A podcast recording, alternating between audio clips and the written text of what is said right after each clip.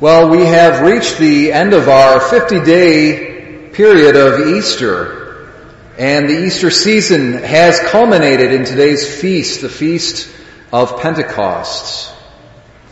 And I don't know how many of you might or might not have been present uh, at the homily that I preached on Easter, but at that time I talked about the Old Testament roots of the Easter feast, otherwise known as the Pasch. And I spoke about what Jesus did for us at the Easter Passover, that he himself underwent a certain Passover, and he brought us along with him through that Passover. A Passover from death to life, a Passover of deliverance and salvation. And so I focused a lot on what Jesus did for us. But today is Pentecost, and we're fifty days later, and just like Easter, just like the Pasch, Pentecost also is rooted in the Old Testament. The Old Testament Pasch commemorated the deliverance of the children of Israel out of Egypt, their salvation from the angel of death, their crossing over the Red Sea and their salvation from the army of the Egyptians.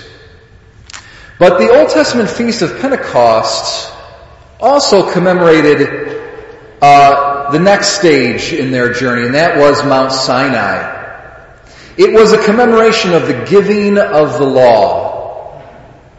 And so what we have here is God delivering the Israelites in the Passover, and then God asking something from the Israelites, giving them the Ten Commandments. If you want to be my people, and you are my people, here are the conditions. These are what you need to do as people of the covenants, the giving of the law on Mount Sinai. And so also in the Christian dispensation, we have Easter, we have the Christian Pasch.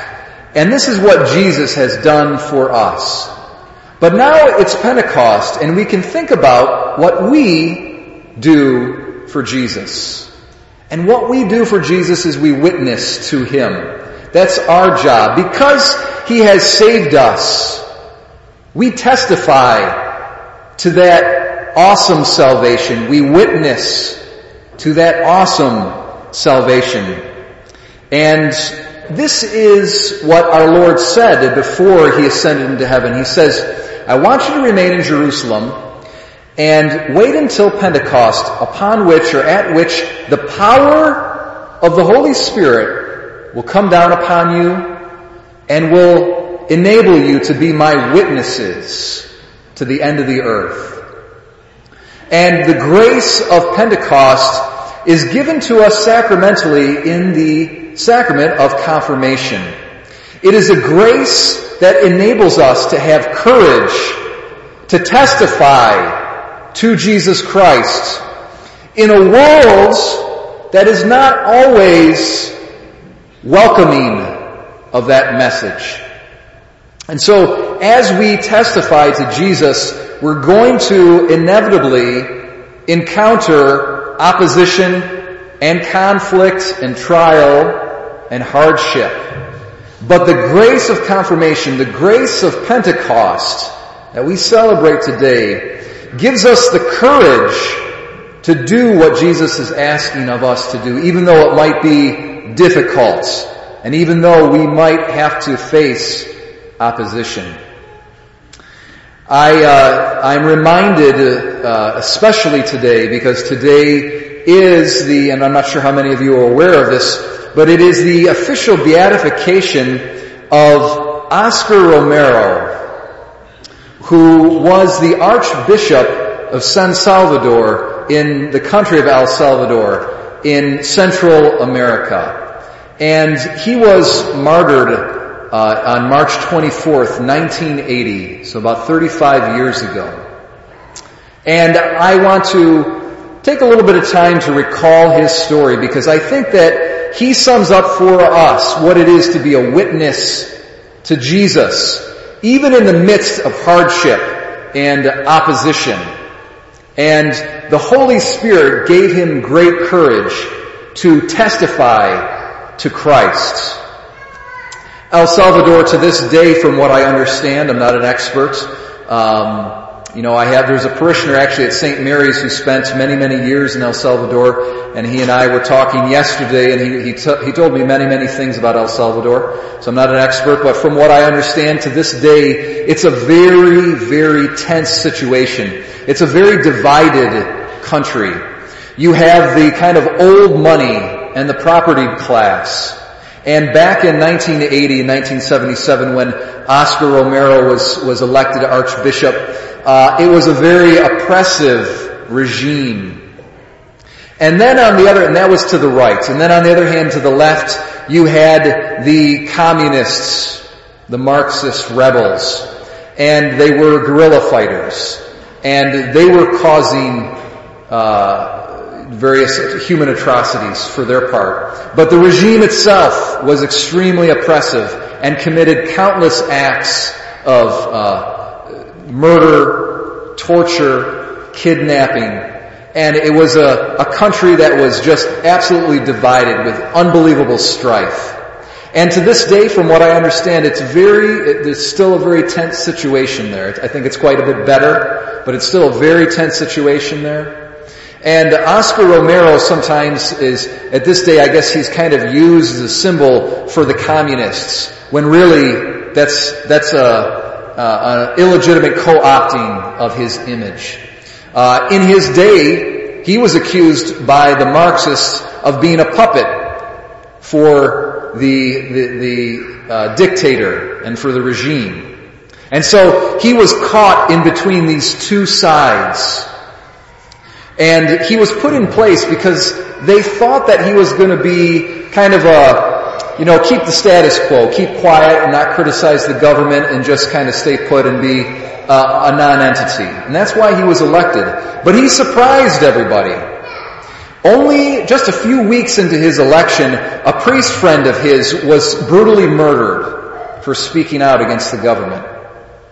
And he recalls later in his life, he looked at his, the dead body of his friend, and he said, if this is what they did to him because of the good things that he was doing, because he was speaking the truth, I also must walk that path. And so from that point on, Bishop Romero steeled himself and prepared himself to become a martyr, and he lived only three years.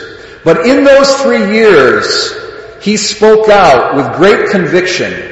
He was a powerful witness for human rights, for justice, for truth. One of the first things he did uh, when he came into office is he took a single Sunday and he canceled all masses throughout the entire archdiocese, and he had only one mass going on, and that was the mass at the cathedral where he would be preaching. And so many devout Catholics, they came to the cathedral, but it aroused the curiosity of many people who hadn't been to Mass for many years. And so a huge number of people came. And at that Mass, he preached a homily that was about an hour long. And in fact, from that point on, he would continuously give homilies that were upwards of an hour to an hour and a half. And then they started being broadcast on the radio, because the press was being censored, and the media was not speaking about the atrocities that were taking place.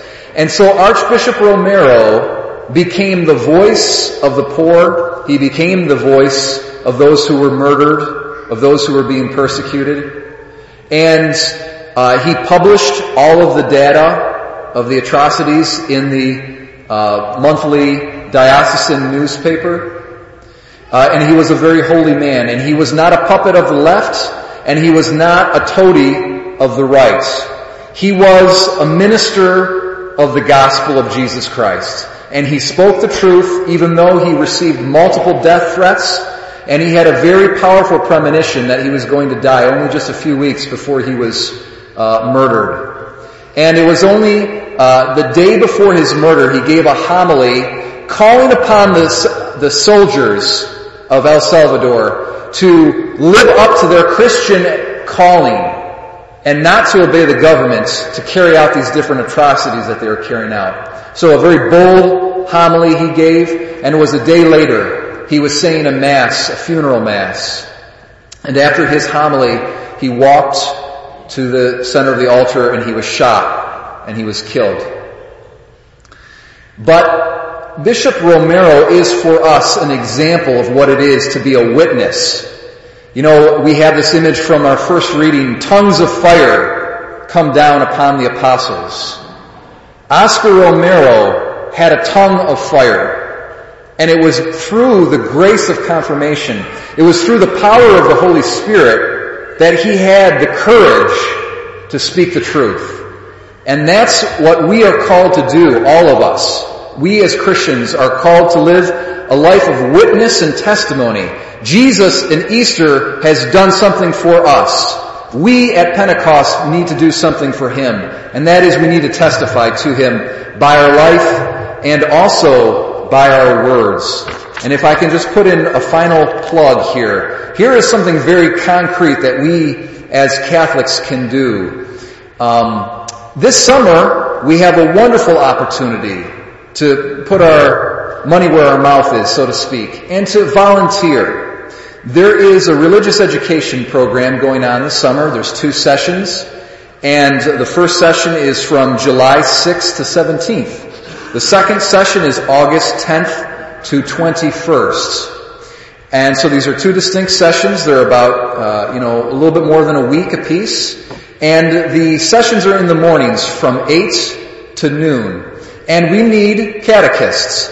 Saint Francis, Saint Hyacinth, Saint Mary's, and Sacred Heart are all four parishes that have been put together. We have a single religious ed program. Now, many of these children, They, this is their only opportunity to hear about the gospel of Jesus Christ.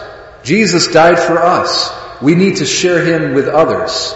Many of these children, this is going to be the, the, the first opportunity that they have. We're estimating two hundred fifty children in the summer program.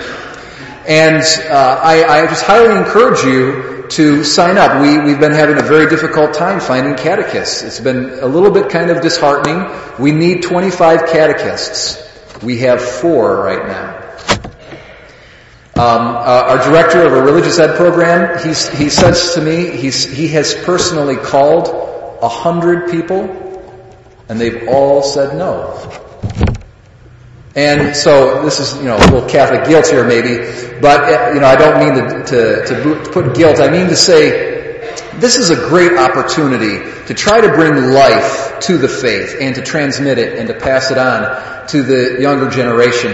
And so if you know, if yourself, if you can do it, if you know others can do it, spread the word. We need catechists. You don't have to have a doctorate in, in uh, theology to do this. We have a great uh, curriculum. You can just read a few pages out of the chapter, and you just teach that chapter. Anybody can do it. These are just little kids.